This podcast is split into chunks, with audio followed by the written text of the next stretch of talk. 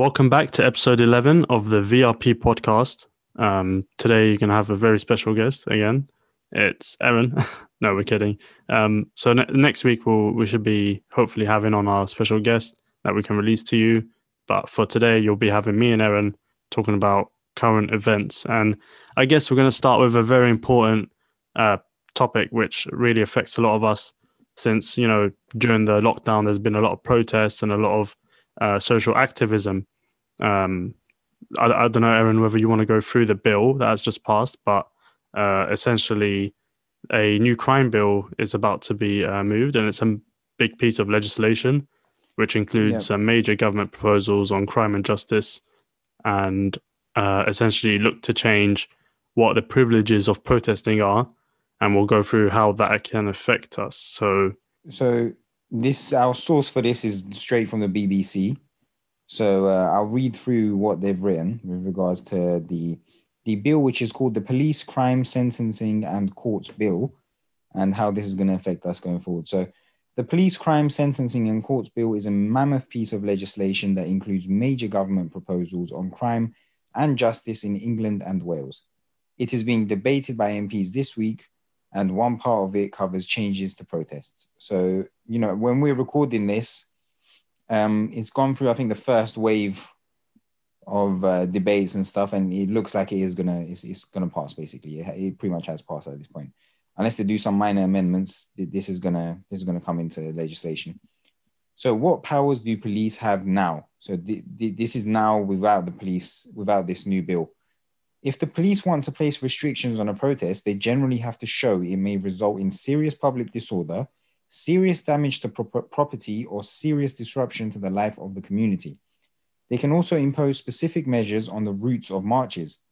When it comes to major events, such details are typically thrashed out with the organizers weeks in advance. But how will the bill change those powers? Police chiefs will be able to put more conditions on static protests. They will be able to impose a start and finish time, set noise limits, apply these rules to a demonstration by just one person. So taken to an extreme, let's say there's an individual holding a protest placard while blasting out their views on a speaker. If they refuse to follow police directions over how they should conduct their protest, they could be fined up to £2,500. It will also become a crime to fail to follow restrictions the protesters ought to have known about, even if they have not received a direct order from an officer. At present, police need to prove protesters knew they had to move on before they can be said to have broken the law. Mm. The proposed law includes an offense of intentionally or recklessly causing public nuisance. This is designed to stop people occupying public spaces, hanging off bridges, gluing themselves to windows, or employing other protest tactics to make themselves both seen and heard. One final measure clarifies that damages to memorials could lead up to 10 years in prison. This follows the toppling of a statue of slave trader Edward Colston in Bristol. Mm. So this is basically, you know, how it goes with regards to that protest, but there's obviously loads of different aspects to this bill, but specifically with protest, this is what people have been looking at. So the right to protest and express yourself is enshrined in the Human Rights Act. Police commanders have to show they have taken this into account, but that right is not absolute. Protests can be limited by police if they believe they have a good reason to impose restrictions on an event to ensure public safety or to prevent crime. The Home Office insists its proposals will respect human rights. It just seems like one of those things where, I mean, if you have to say it, you're probably doing something that's a bit fugazi. But yeah, we'll talk about it a bit more in advance. But the problem is the history of public protest is littered with long and complex legal battles over whether the police have used their powers properly. One of the most important cases about the police's power to contain a crowd for an indefinite period took 11 years of courtroom arguments to reach the conclusion that the tactic was lawful. Okay, so Steve, what's your first thoughts? Man, we're getting closer and closer to the police state, baby. It's happening. It's killing me, you know, when they always say like, oh, well, we're not like, you know, and then they point out another country. Yeah. We're basically like every other country. In fact, we're becoming more authoritarian and more like police state-ish Yeah, pretty much anyone. I can't think of anyone else who is. I mean, like, then what's the point of the protest? But basically, they want to remove the fangs from what protests are used for. But the way we said this on this podcast before, the way that we do protests here is ridiculous. Anyway, you have to go and ask in advance. Yeah. Have all the approvals. They tell you, what day you can do it and which route you can take. Anyway, like the laws as they are right now. A protest is supposed to disrupt things, stop things. If you're telling them in advance and they're giving you permission to do it, in my opinion, it's not really a protest anyway. And again, like there's a double standard. You always see, like, on the news, they'll I'm not saying it's a good thing, but they'll point at another country where they do use police tactics to shut down, let's say, protests that get out of hand in their eyes. Yeah, like in Hong Kong or the Middle East, etc. But look at this. This is exactly saying, if you get out of hand, we're going to give you a big slap on the face. So, again, one of the things that really, really got to me was the fact that the police don't have to prove that you've knowingly broken a law. I mean, they can just say, oh, you should have known it, and they can slap whatever they want on you. They don't have to tell you to move once. They can arrest you straight away. And the fact that, it's like, even if you're one person holding a placard, you can be considered to be, it's a noise complaint. It's, that's ridiculous, isn't it? Some sort of outrage from someone, and that's it. You're done for it. You're getting $2,500 fine. And I mean, that's a massive fine. First things first. But also there's sentences that are coming out with this as well. Like the whole attacking memorials thing. When did this country become so fucking obsessed with statues? What is going on? I don't know. It was since the Colston thing. Like they didn't have problems before. What is going on? Like, why is this suddenly a thing? Like, I feel like the narrative is being shifted. I think we touched, during that period, I think it touched the core, the core of the country's, I'm afraid to say, but racist issues. And this is a reaction to that. Like, it didn't happen when the punk. So in the 1950s, the punk movement.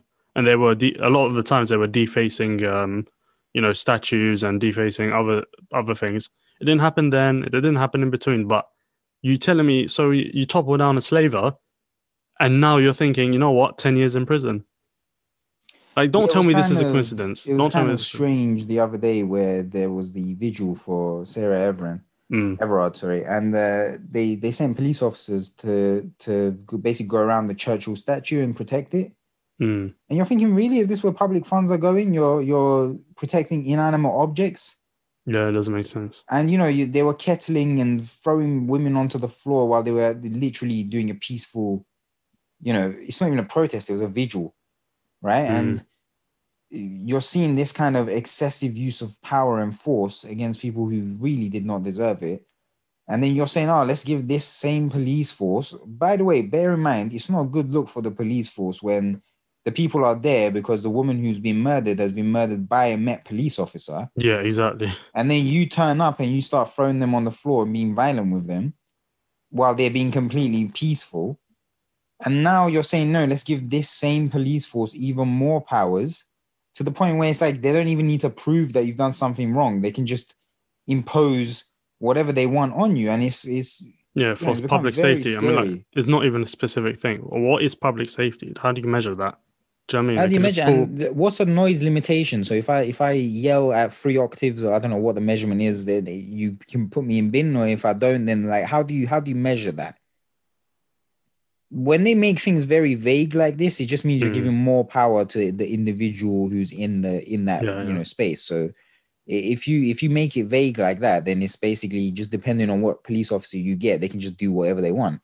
I think as we've seen, they can't really be trusted individually. Individual police officers. We've got one who's murdered a woman a week ago, and then we've got all of his colleagues turning up and throwing women to the floor and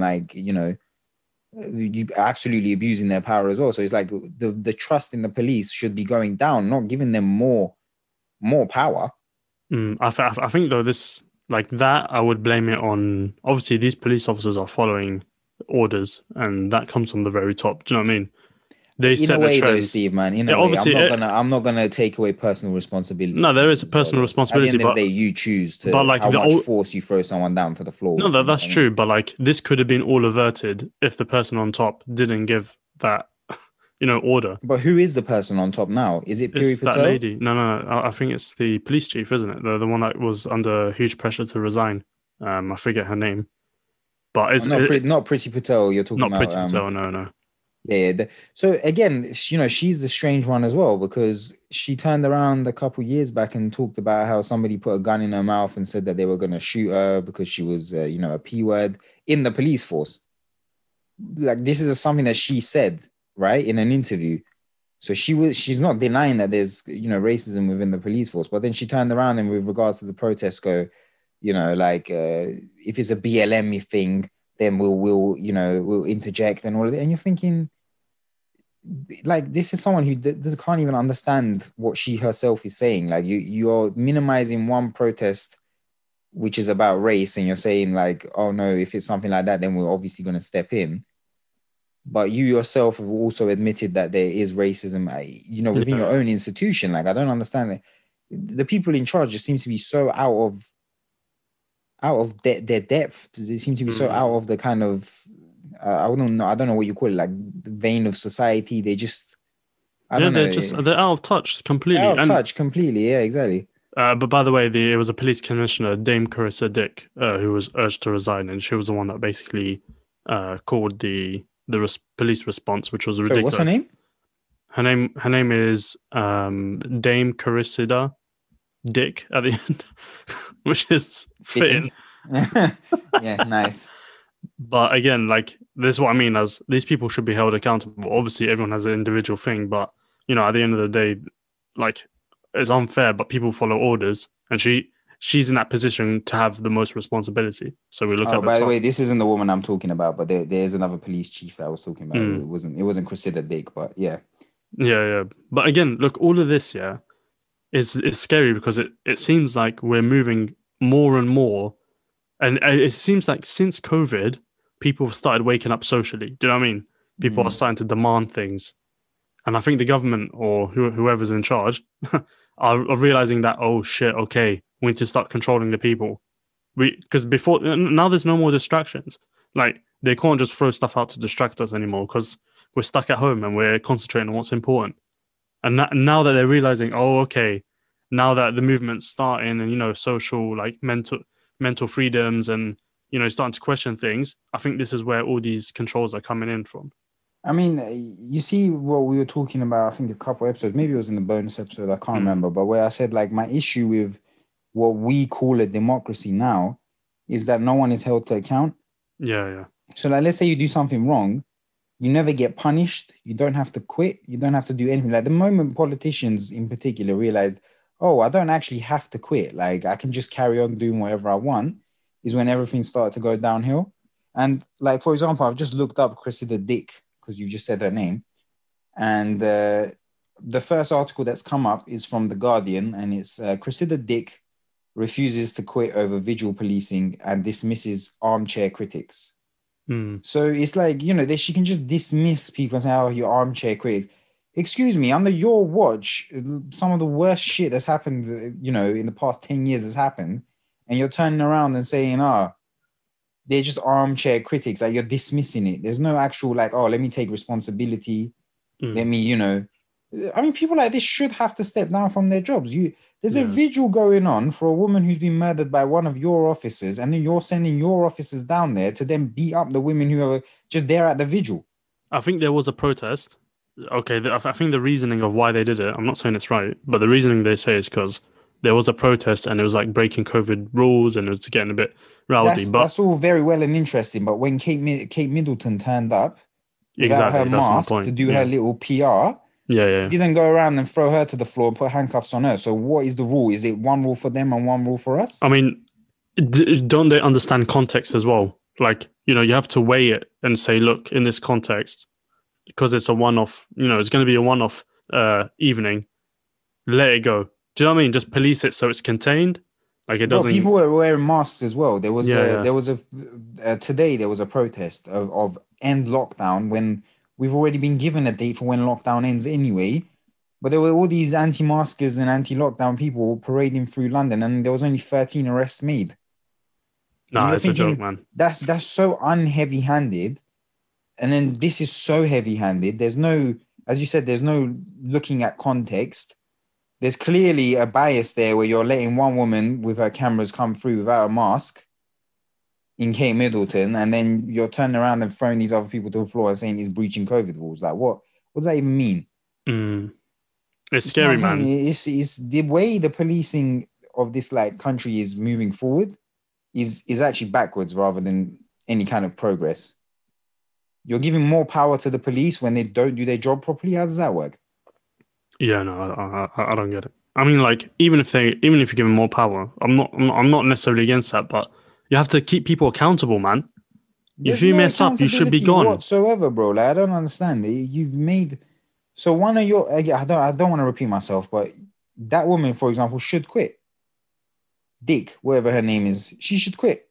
Yeah, let's just call her Dick from now on. Yeah. So Dick should quit. Yeah. Right, like there is no other... There shouldn't be like... She should take it upon herself to step down. This is what I'm saying.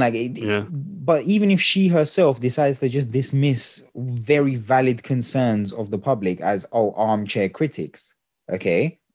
There should be something in place to hold her to account. Like, why do we need to wait for them to quit? You should be fired.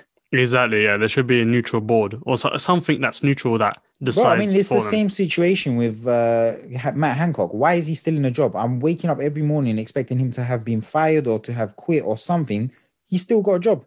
Mm-mm. He's misused public funds and been found guilty. What more do you need? Yeah, it doesn't make sense.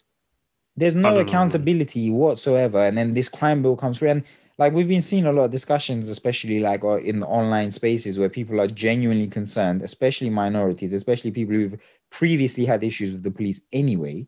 And, they're saying, well, we want to move. Mm. This is enough to push us over the edge and we want to move because people are scared, man. And they should be. It's a scary situation. And it's like, we've been warned of all of this happening. And we knew that this sort of bill would come through eventually and we would be moving towards a police state. But, you know, when some people say it always gets dismissed until it happens. Yeah, exactly. You see what I'm saying? Like, it's like, oh, my God, I can't believe this happened. Well, when literally half of society was telling you this is going to happen, where were you then? You know what I mean? Did Jeremy Corbyn not warn us of this? Did at least some members of that party at that time warn you that this was the direction that this was going to go in? Why are you so confused now? I don't know, man. It's ridiculous as well now. Like, how are people supposed to express change? Like, things don't change when things are comfortable. I'm sorry to say. Like, if the government are comfortable and you're outside, like, dancing around and they're like, it's all right, just let them go. You know, the police are here and after, like, half a day, they'll go home and we can just continue doing whatever. The UK have an outstanding ability to put up with bullshit. It's ridiculous. Like, we're so passive. It's like, you know, I'm not saying everyone rush to the streets and whatever, but it's like, come on, man. Like, surely there's got to be some sort of reaction from the general public. There has to be. And it's getting to a point where now we have to basically beg and plead and whisper during protests. Like, yeah, exactly. Beg and plead to even get the right to have a protest. And then when you're at the protest, they can just randomly arrest you or they can randomly tell you, oh, no, you have to whisper now. And surely, like, some causes, like, let's say people are complaining, like, oh, you shouldn't do that. Some causes are worth it. If you know, let me tell you, Aaron, if you know in the next 5 years, millions of people will die, would you not actively protest outside in an extravagant way? Yes. Yeah, to raise awareness. Or whatever, and what happened? And why I said millions of people, I wanted to get rid of the context. We put it in context. If we did this for the Iraq War, when they were out there, you know, fear mongering and trying to generate mass destruction and all that. Yeah, we know what the fallout is. Is this not worth, denying what they call it, like social. Normality, I guess. Like, normality. So, you know, my ears don't hurt today. Yeah, like, you know what I mean? I didn't pass a certain amount of decibel for the noise limit. So, like, why are they doing this? I don't understand. Like, that means anything will go. This is not good for the country, bro. It's to rid anyone of any accountability. You know, especially those in power, because it's like you can't protest me in any way. If you do want to protest me, you have to do it at this time. Start at this time, end at this time. As you said, you can only have this many decibels. Like, at that point, it's like, it's not really a protest, is it? It's just exactly. Like, who is it? There's like a comedian, I think his name is K. Kurd, and he says, like, it's not a protest if you're asking the person that you're protesting, can I protest? It's just a shit day out. That's it. Like, you don't even, what is that? Basically. It doesn't make sense. No, it makes no sense. But again, the fact that they brought up the Colston thing as one of the drivers, it was a statue of a slaver, bruv. Do you know how sick that is? Like, it was a statue of a slave man. We take the piss out of America, but we're just America light. I mean, people actually turned up. Do you remember when there were all the Black Lives Matter protests in London? People actually turned up from other cities to guard the Churchill statue. Like, it's like a comedy sketch or something. If you said this like 10 years ago, I would have said, what the fuck are you talking? And there's no way that sort of stuff would happen. It sounds like something that you'd see in a, sketch show, people turning up to protect the statue, like an inanimate object. But it's happened. Yeah, I don't know, man. And then there's like, people, they use this kind of they use that sort of thing to really push these policies through, where they get the public, they fearmonger amongst the public, and like, yeah, they're trying to destroy our values and all of this, and they fearmonger and push through bills like this, and the Tory party in particular have become very good at doing that sort of thing. Yeah, exactly. What happens if they sell the NHS over?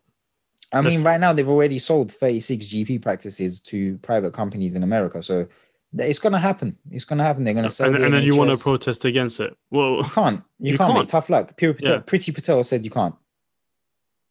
Mad. Yeah, mad. Where do you go from there? It's crazy, man. I don't know. And like you said, you nailed it on the head. Like, they stir up an emotional response from, patriotic, like, the type that will defend it are going to be very patriotic British people. Our country. You know what I mean? Yeah. Do you know what I mean? Like, they come here. Coming over here, stealing our jobs. Yeah. Not having it. How does the South Park one go? Oh, they took my gerb. Took a gerbs. Well, yeah, exactly. Those guys. Yeah, those guys, which, they're just, like, they have their issues, but also what they're really squeezing is that patriotic vibe. And they're thinking that's what they're protecting. And like you said, at the end of the day, they're just getting rid of their freedoms, and they have no clue that they're stealing it out of their pocket while patting them on the back. It's sad, man. It's sad. And these are the people that are going to suffer the worst. That's what kills me. When the NHS goes and, you can't protest for certain things, and these people always end up suffering. And then they... Bro, look, you and me, we're well-educated and we're in good jobs, innit? When all this shit goes to hell, we won't be the first to get affected by it. It'll be regular people, like that people who are the very patriotic... working class, who, they took my job and all of that, you're going to be affected first before you and I would be, Steve. Yeah, I know. But that's scary. I mean? But you know who they're going to blame when they get affected? Patting them on the back. You're patting them on the back while they're taking away your civil liberties, bruv. Fam, it's mad. It's mad. I don't know what to say in it. All I know is I don't trust anyone with cock in their name or dick. Dick, sorry. Yeah, the dick. Yeah, Hancock and Dick, yeah. No, out. I'm seeing a pattern here, Aaron. There's a pattern. If you're named after genitalia, then, you can't be trusted, clearly. Exactly. But wait, Steve, if you did have to move to another country, where would you move to? If I had to move to another country? You know what I was thinking? I think Canada would be the one, bro. Like, I know it's freezing cold. I know it's freezing cold, guys. I understand. But their houses are huge. When I see their houses and they've got, like, a basement, a garage, 6 bedrooms... That's what I want to live. I want to live like a king. Well, would you go like Toronto or something then? Yeah, like Toronto or... Like a major city. Yeah, outside of Toronto, but like near enough. Because, there's like a lot of... In Canada, there's like a lot of like mountainous areas, and there's like random villages, like random places that like in the middle of nowhere. Yeah. That scares me. Like, the UK isn't that big, right? You can get into a car and go all the way up to Scotland in like a matter of 6 hours. They got polar bears. Bro, this is what I mean. Like, stuff like that freaks me out. It's too big. I'm joking. They don't have polar bears. Bro, don't scare me like that. No, they might. No, don't they? They got bears. But they got bears, right? Yeah. They got some sort of bear. But fam, what's the most wild animal we have here? A fox. Do you know what I mean? Fox, like, bro. Yeah, what exactly is there to be scared of here? There's nothing. Like, it's just peaceful and calm. It can be such a beautiful country if it was allowed to be. Mm. But we've got a bunch of bastards running the place, and we hate ourselves. Well, I like living here. I like my country. I'm not gonna lie. Like, I don't want to live. Bro, this is like, at the end of the day, as much as we stick it on them and we say like, we're minorities and everything, this is our country. Like, exactly, I don't want anyone to act like, this is the thing. Like, everyone always goes, "Oh, where should we move to? Where should we do this?" And then, there's always those people who go like, send me back then. That's just not, you're not being genuine with that, bro. You don't want to go back to wherever your parents were from because you were born here. Exactly. Your country. Like, do you know what I mean? Don't just give up so quick. Yeah. Yeah, man. There's no way I'm going to Turkey. You're mad. But yeah, if I had to move, and if we did get very police state-ish, and you know, I had to ask Priti Patel before I took a shit, I'd say maybe I'll go to like Netherlands or something, because I feel like they're quite, you know, they speak English. I think the language thing is a big issue for me because I'm not good at picking up new languages. So speak English. It's not too far away from England. I could still come back and visit some members of my family if they were here, for example. They got good, you know, research arms and stuff.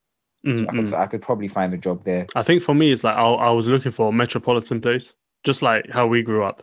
And I think like Canada's basically close enough to the UK. Yeah, you know, they got the Queen and everything as well. They've got Drake. So, do you know what I mean? Like, yeah, I think they're culturally close enough to us. So. Netherlands has weed. That's true. That's true. That's very true. But let's not speak about that.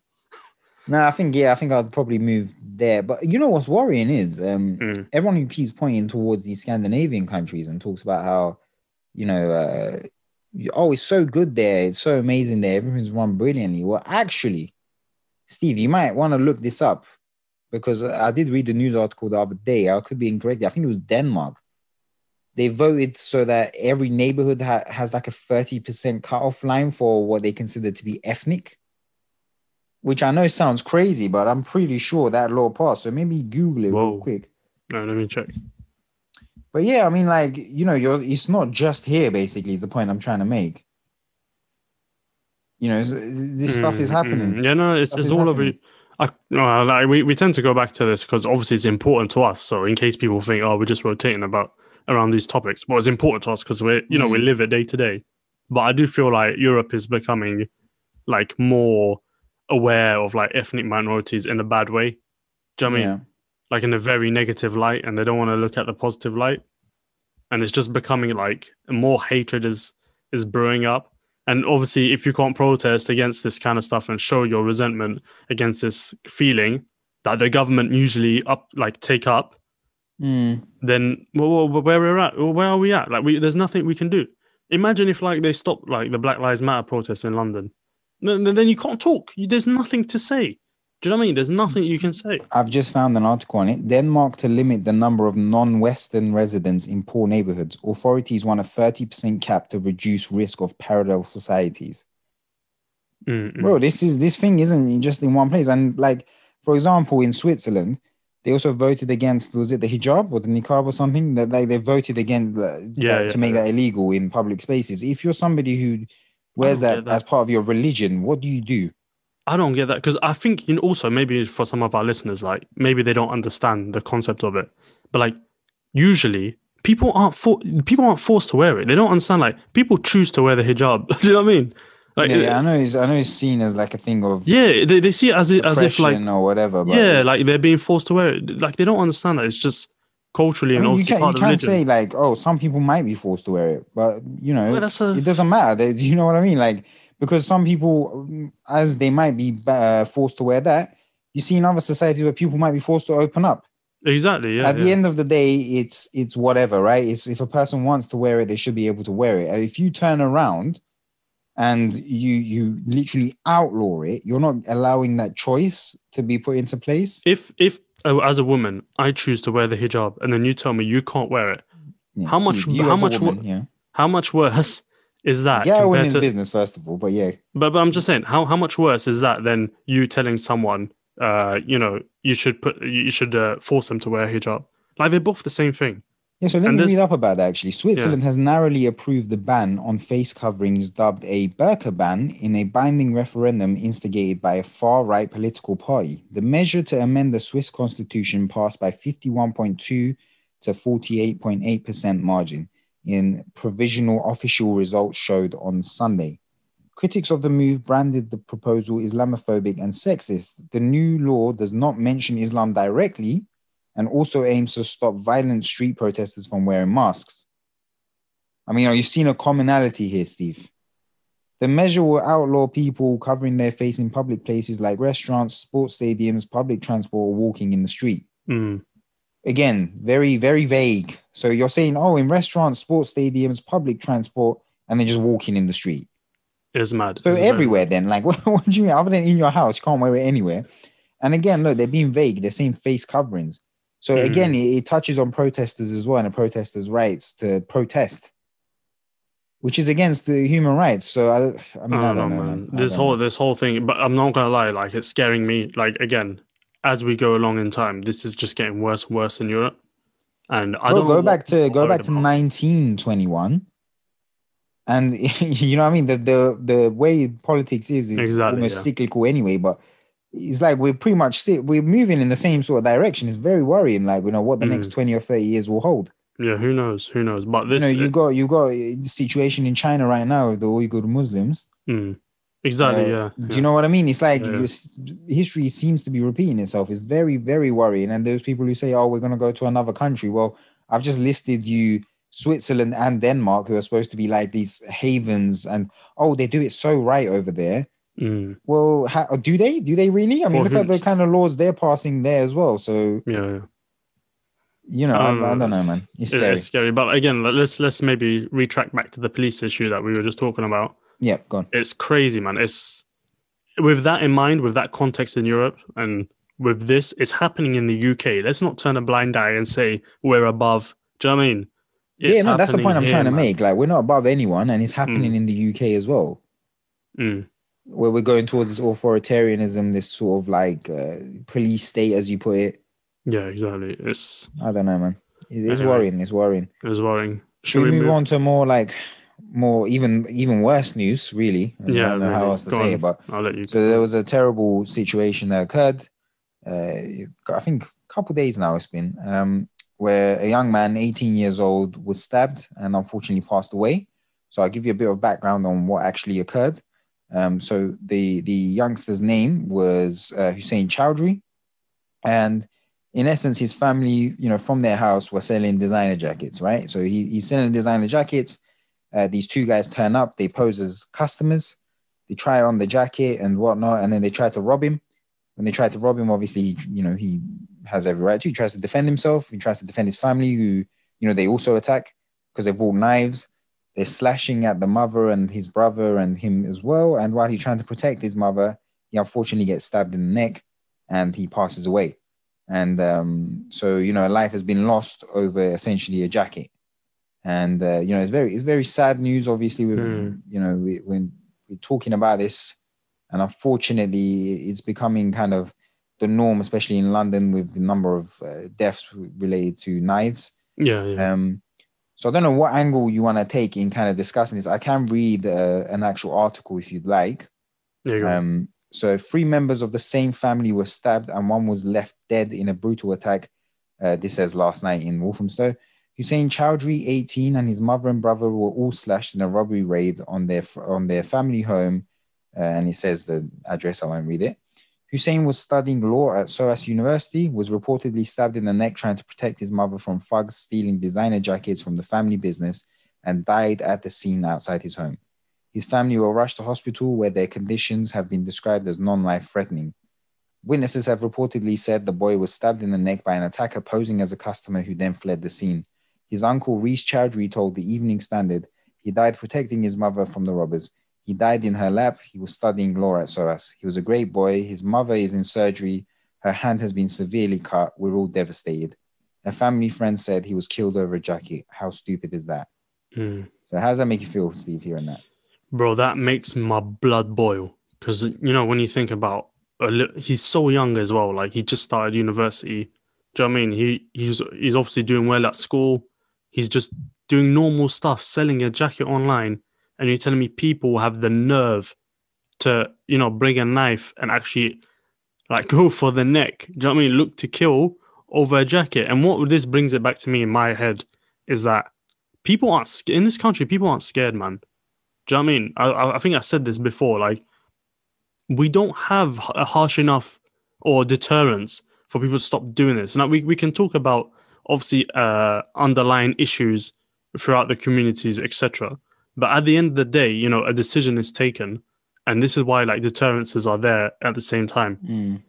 I want to be calm with the way we react to this, because we can't talk about how we're moving towards a police state and also want harsher punishments in the same breath. But I do agree with you that, I mean, maybe this is just the one topic that I've become very almost conservative about, in that when I was younger, I would always be like, oh, but, you know, if this person's carrying a knife, it could be because of X, Y, Z reasons, blah, blah, this and that. And I'd always look to try and, you know, explain it in a bigger way and talk about society and this and that. But, you know, when it comes right down to it, you're carrying a knife, you're going to the place to rob this kid. Like, you know, you're there to cause serious damage.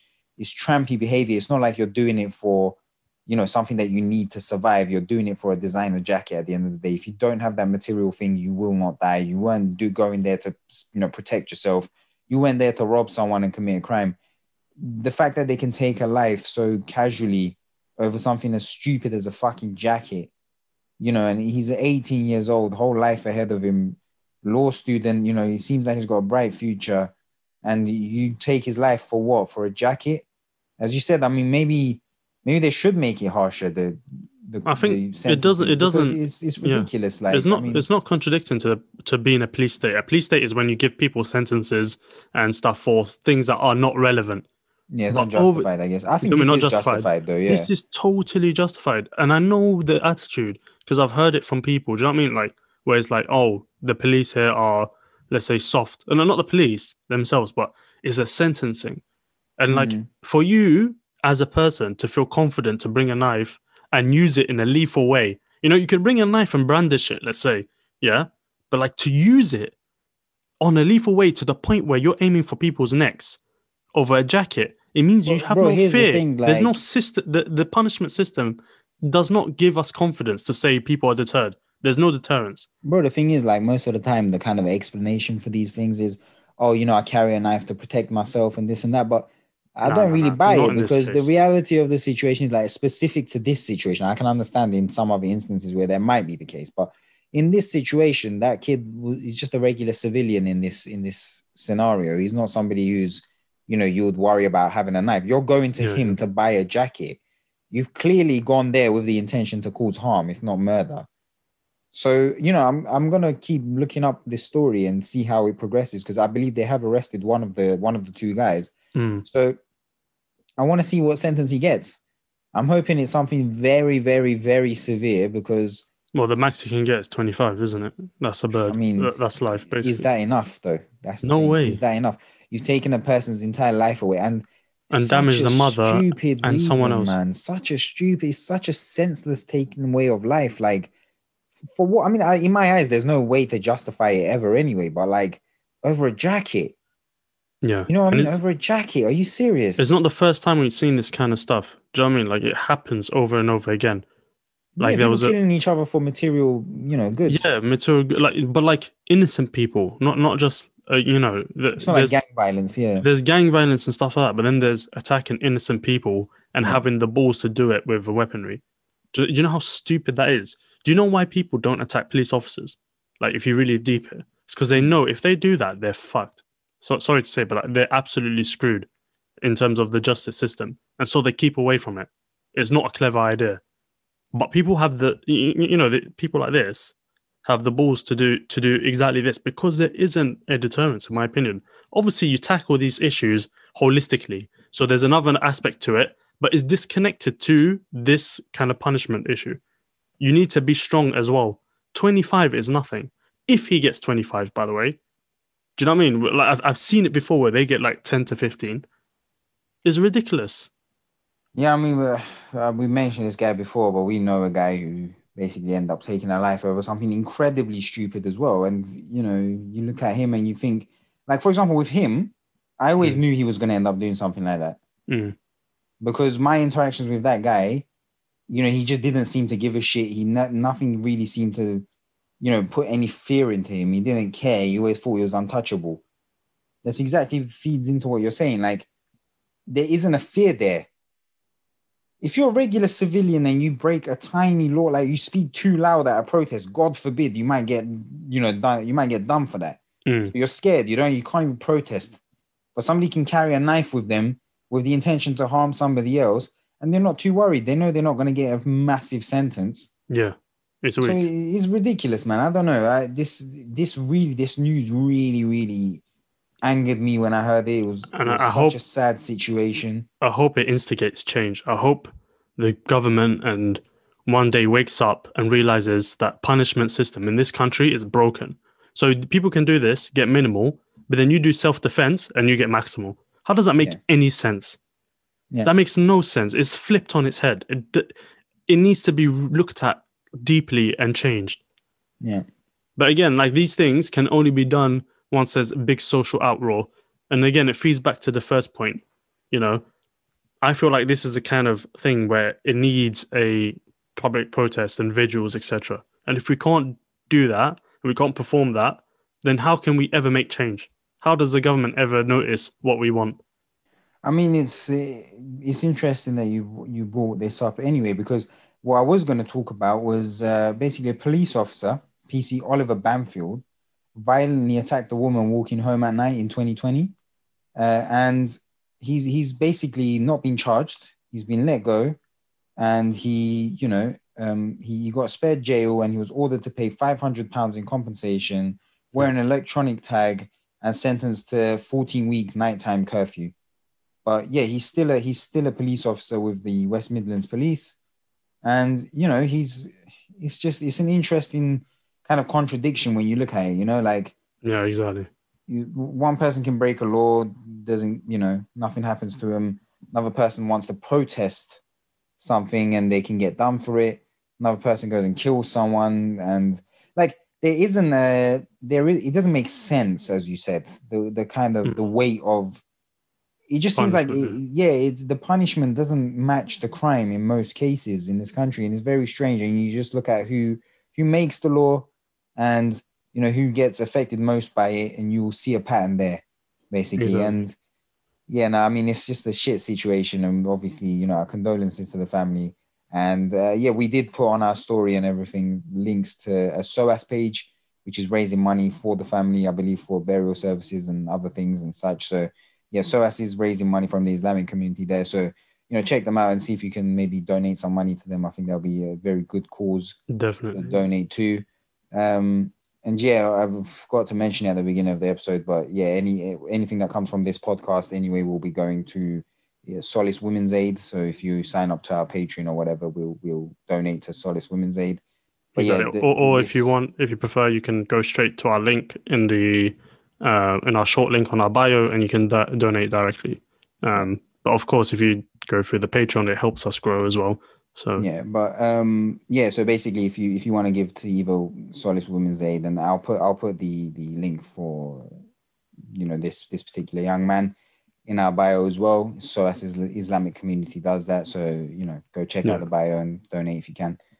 But yeah, it's a shit situation. But maybe we can move this on now. Having covered that, to something a bit more upbeat. So we've had a volcano erupting in Iceland. Oh, very upbeat. Yeah, go on. Yeah, very upbeat. So the volcano, I'm going to try to pronounce this. I'm going to butcher this.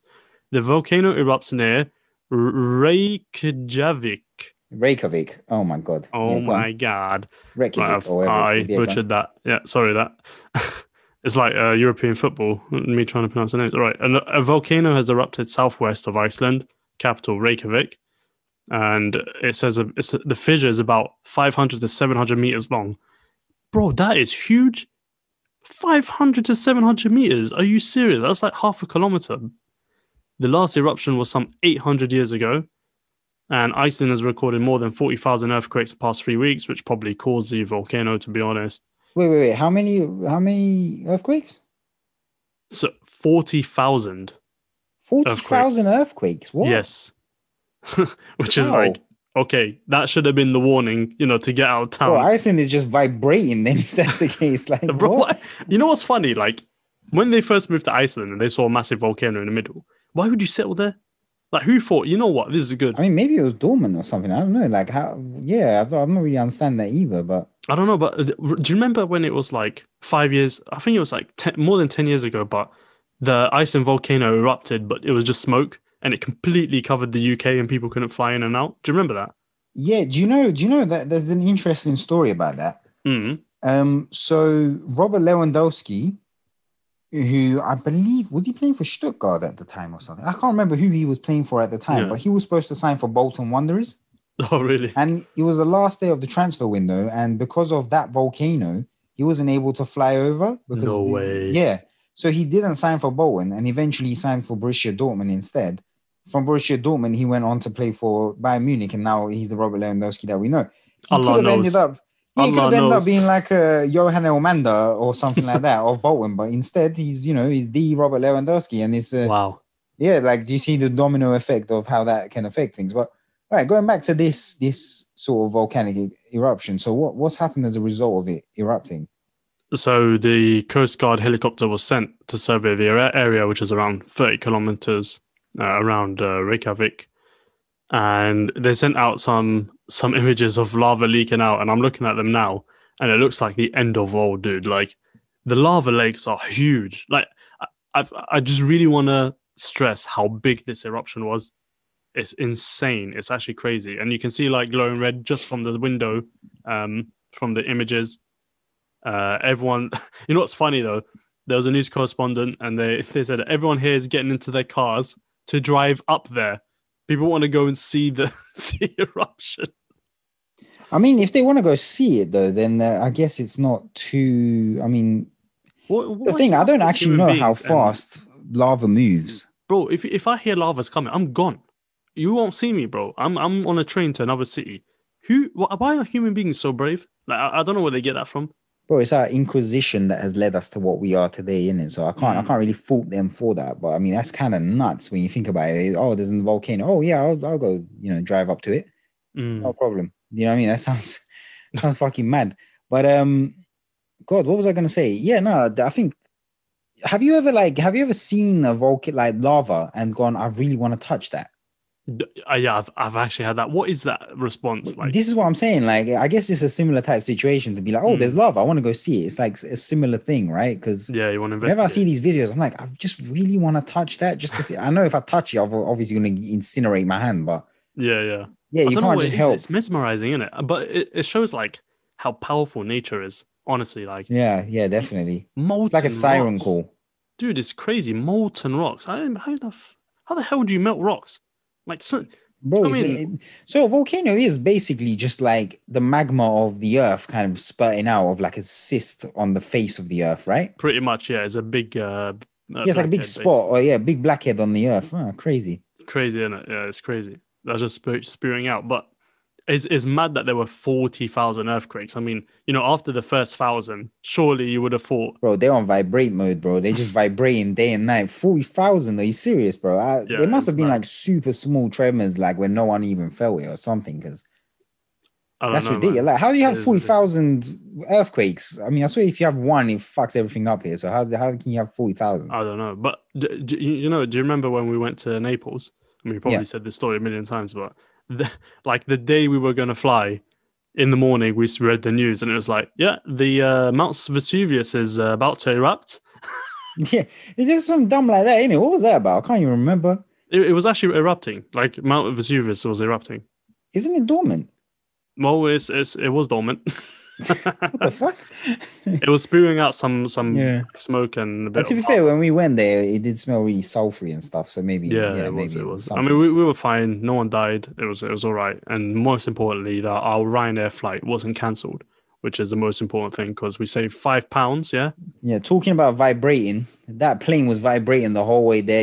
I really was worried for my life. But Ryanair £8 flights, can't say no. You can't say no. Do you think they'll come back, these £8 flights, or do you think it's the end? Oh, no, absolutely they will. I think they absolutely will. Yeah, man. I think a lot of people are going to be very scared about traveling to other countries and so on. So there has to be some sort of something to actually draw people in to do these flights. If you turn around and make the flights really expensive, you're already struggling. But these flights are going to be made even worse, no? But these flights are only so cheap because they know thousands of people are going to travel. Do you understand? This is the only reason why they're cheap, and they fill up the entire plane. But if they can't fill up the entire plane, there's no way they're going to set the prices this low, because it's just too expensive.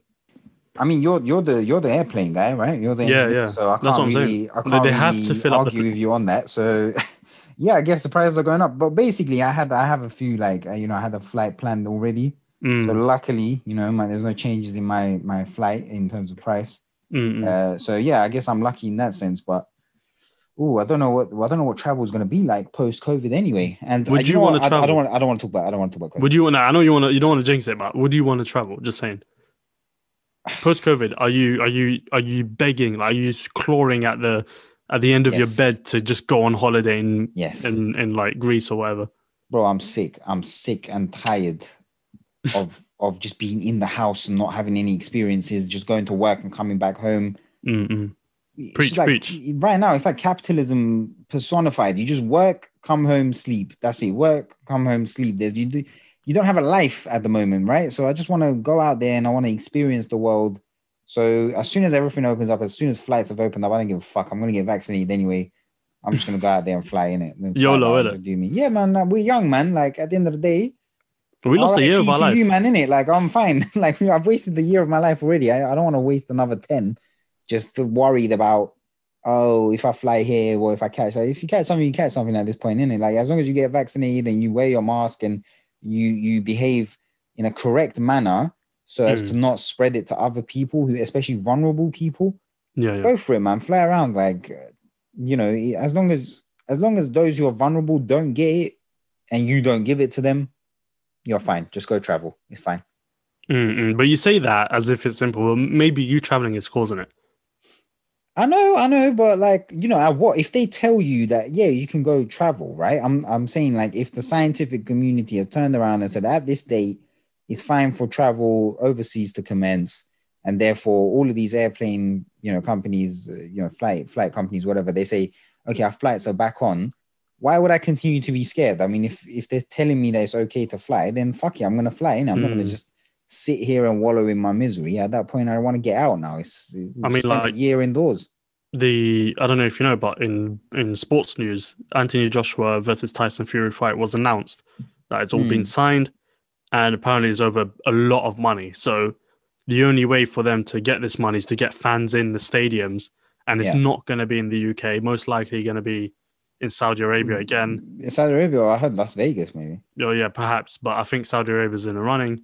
People will have to travel for that. And like, I'm pretty sure, like, people aren't going to be scared to miss, you know, the heavyweight, you know, unification bout, like two Brits. Like, do you know this has never happened before? I'm not going to lie though, that's a massive piss take. Two Brits, but you're doing the fight in Saudi Arabia or in America or whatever. It's so unfair to British. We fucking deserve to have that fight in the UK. The way you two have been ducking one another forever. I'm sick of it. Like, we waited this long, and now we're going to have to probably be up at like fucking 2 a.m. or whatever, depending on where you do the fight, just to watch it. It's ridiculous. I think the idea, because it's actually, they signed a 2-fight deal. So we all know the first one's going to go to a draw unless someone's knocked someone out, which is probably not going to happen. I don't know. Some people will believe it, but I think the idea is to, look, they're going to make 100 mil off this one fight. Please, look, be humble. You made all that money. Give the fans back something. Come back, do it in Wembley. Do it in the Manchester Arena or something. Come back to the UK. For it to be two British boxers and them to not fight in the UK is such a piss take. I'm going to be so honest with you. Like, but then, let's think about I understand the first fight being somewhere else. You've got to make the money. You've got to make the P, whatever. But at least make the second fight in the UK, man. But what if it's lockdown? What if we can't go to a stadium? And this is probably why they're doing it abroad. It's because they know they can't get fans in. I mean, this is my thing is, when is the fight going to be, right? It's going to be towards the end of the year. Everything goes... July. Oh, it's in July? Yeah. Well, I mean, we're completely out of the COVID rules by June 21st.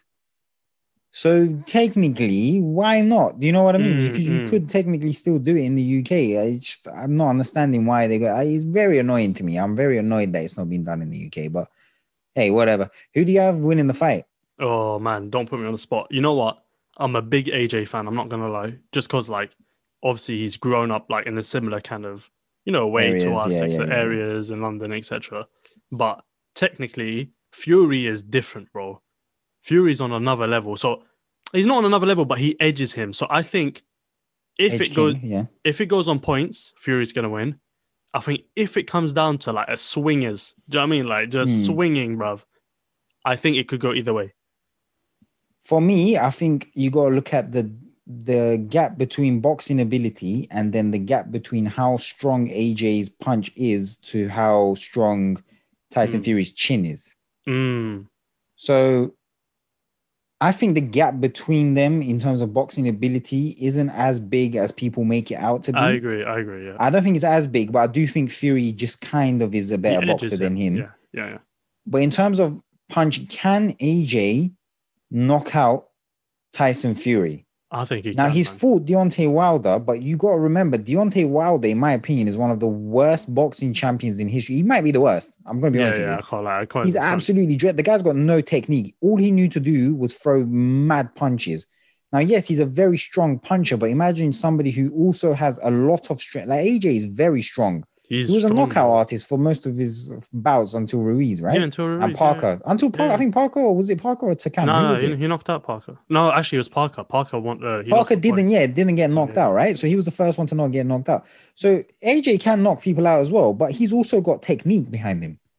He will land more punches on Fury than Deontay Wilder could. Yeah. I know AJ's chin is weak. I don't think it's that weak. It's not that weak. I think he's a bit weak. It's a bit weak. You know that fight, yeah? You see that fight? I think he got caught. I think Ruiz caught him. He got clipped in the back of the ear, yeah. Yeah, he caught him nice. So, like, I think if Fury got caught like that, he'd be on wobbling on his legs as well. I think it's just one of those things. And, you know, in a heavyweight game, anyone can knock anyone out. This is the thing. So this is what I'm saying. Anyone can knock anyone out, but I believe that AJ has an extra oomph in his punches, the extra technique. I'm going to go out on a limb here. I know everyone's saying, Fury wins it. I'm going to say AJ wins it. All right. If it goes to points, sure, Fury would win it. But I think AJ is going to win it, and I think he's going to win it by a knockout, or like, you know, ref is going to have to stop the fight. I can see AJ knocking Fury out. I can really see it. Oh my God. The way I'm going to be screaming, because I'll be honest with you, I like Tyson Fury, but AJ's my guy, innit? So yeah. I want AJ to win. And I think AJ is going to win. But you know who really wins? The fans. The fans are the ones that win, fam. Sure. We win. This is such a dream fight. Like, either way, whoever wins. Bro, at the end of the day, it's a unification fight, right? And I've been watching AJ. I'm not going to sit here and say I'm the most avid boxing fan, but I do watch boxing. I have watched it for many years. And I've watched pretty much all of AJ's fights. I've been watching him on his come-up. And obviously, you know, we've watched him progress and become this humongous world superstar. So obviously you want to see the conclusion of that story, if it's going to end with a happy ending for him or a bad one. But exactly, yeah. I'm very interested in this fight. I'm very interested. And this isn't a boxing hour, so we'll cut it here and we'll talk about two new segments that we're going to introduce. But yeah, I think AJ is going to win. So what's your final verdict? Just tell me who's going to win. Finally, I'm going to go with my boy AJ, yeah? I won you over, didn't I? I won you over. I'm sorry, it has to be. Yeah, like, I want AJ to win, and he's I think AJ is going to win by a knockout. That's the VRP verdict right here. You can quote us on it. AJ by knockout is going to win. By knockout, exactly, bro. All right. So we go on. Two new segments. So the first new segment, we did ask about this on our story, and you guys said you'd be interested in us doing it, so we're going to do it. Which is every week we're going to suggest a movie. You watch it, and then the next episode, we're going to discuss the movie and we're going to give it a rank. And we'll put it onto our website, which is, again, in our bio. And I'll put the rank that we've put next to the movie and you guys can have a look at it, etc., etc. Okay, so the first movie for the VRP is going to be a movie called Compliance. You can find it on Amazon Prime. We're not going to give you any spoilers. But it's based on a true story. And in fact, it's, you know, very, very accurate to the true story. And the more you watch it, the more you'll lose your mind. But the movie is called Compliance. It's on Amazon Prime. Go watch it. These aren't necessarily movies that we think are like amazing films, but they're just, you know, kind of different films that we think are interesting to watch. So this week's movie is Compliance. Next week, we'll discuss what we think about it. And next week, Steve, is going to be your turn. So you're going to have to pick a movie. Okay, this week is Compliance. Next week, Steve's going to tell a movie, but it's on Amazon Prime. You know, if you don't have Amazon Prime, don't you dare go and stream it from an illegal website. Don't you dare. You go give your money to Jeff Bezos right now and you go and buy that movie. Do you hear me? Exactly. Yeah, go give Jeff Bezos, that billionaire, more money because he needs your £2.99, right? So you go over and you give him that much. Don't you dare go to an illegal stream. Don't you dare. Jeff Day. Yeah, come on. Jeff Bezos needs every penny. You think that toe wax he puts on his bald head is cheap? No, come on.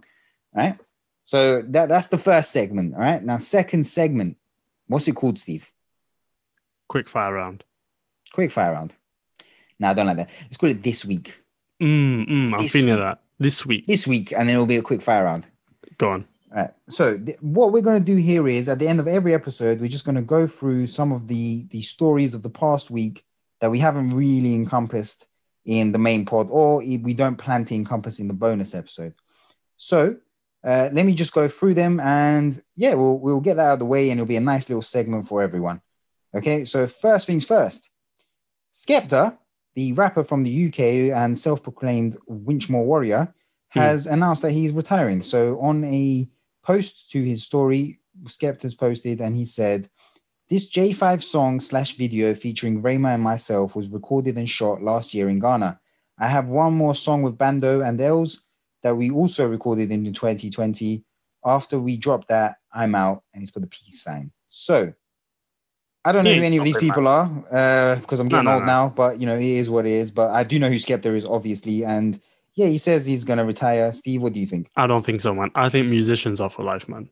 Like, come on, T-Pain, he's still giving out bangers. Do you know what I mean? They're not bangers, but he's still making music. Akon still make it. Like, they still make music. I think the idea behind that, though, is that you won't see me in the mainstream. Yeah, exactly. Do you know what I mean? Okay, like, quick fire round, Steve. All right, go on. Okay, move on. So then next up, Champions League. Interesting developments here. So they've done the quarterfinals draw. Man City will face Borussia Dortmund, and the winner of this will face whoever wins between FC Bayern Munich and Paris Saint-Germain in the quarterfinals. And they will go on to the semi-finals and play that match. And on the other side, you've got Porto playing Chelsea. And the winner of this match will play the winner of Real Madrid and Liverpool in the semi-finals. So, yeah, Steve, who do you think is going to end up winning the Champions League this year? Bayern. You think Bayern? I'm going to go for Man City. I genuinely think this is the year for Pep. He's going to do it with City. Let's go. So moving on, more football-related news here. Glenn Kamara alleged that he was racially abused during the Rangers Europa League defeat to Slavia Prague.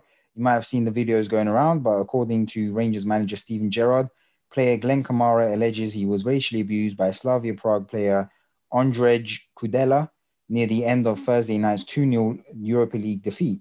Slavia has denied all allegations of racism and also said that Kudela was assaulted by Kamara after the match. UEFA say they are waiting to receive detailed reports of the match before commenting further. So, Steve, what do you hope will happen as a result of that? I hope all football players stop doing the knee and ask them to actually take proper action and stop posing UEFA. Yeah, I'm really not buying UEFA's stance, if I'm being entirely honest with you. I mean, it just seems very fake and very gimmicky. You know, right now, how they deal with this Glenn Kamara situation is really going to highlight exactly what they're about. But moving on. So another topic here, Netflix is cutting down on password sharing. So basically they're trialing this thing where if you go onto a Netflix account on a different location to the one that's usually listened to or watched on, then you'll get a pop-up which will ask you to verify your identity.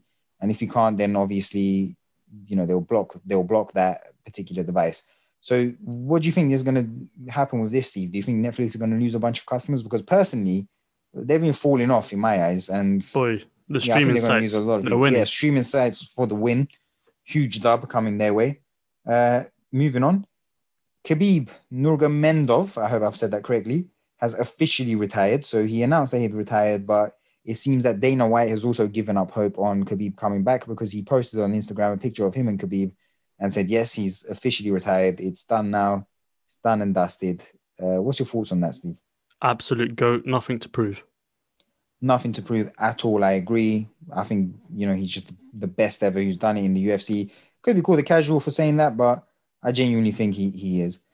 Talking about the UFC, though, Julia Storyalenko has fainted during weigh-ins for UFC Vegas 22. So it just goes to show that weight cutting can be dangerous and is dangerous. Yep. So, you know, got to keep an eye out on what happens going forward. And the final story that we want to bring you is about a Canadian professor who threatened to fail a student caught up in the Myanmar coup. So basically this guy, this girl or guy emailed their professor and said, look, there's a coup going on right now in Myanmar. I've obviously gone back to my country because of COVID and I'm doing everything online. They're saying that they're going to shut down the internet and service providers and so on. Can you please excuse me for this exam that's coming up? And the professor's basically just gone, no. And eventually got the interest of the administrators and the board at York University, and they apologized and said that they won't be doing anything to the student. But, you know, it just goes to show how some professors shouldn't be professors and teaching at all. It's power tripping. They're tripping on power. Absolutely. Absolutely. And that's been this week. That was bloody brilliant. That's that. So those are two segments. I'm not a news reader, so I do apologize if I fucked up a half of that, but you know, it is what it is. It's the first time we've done it.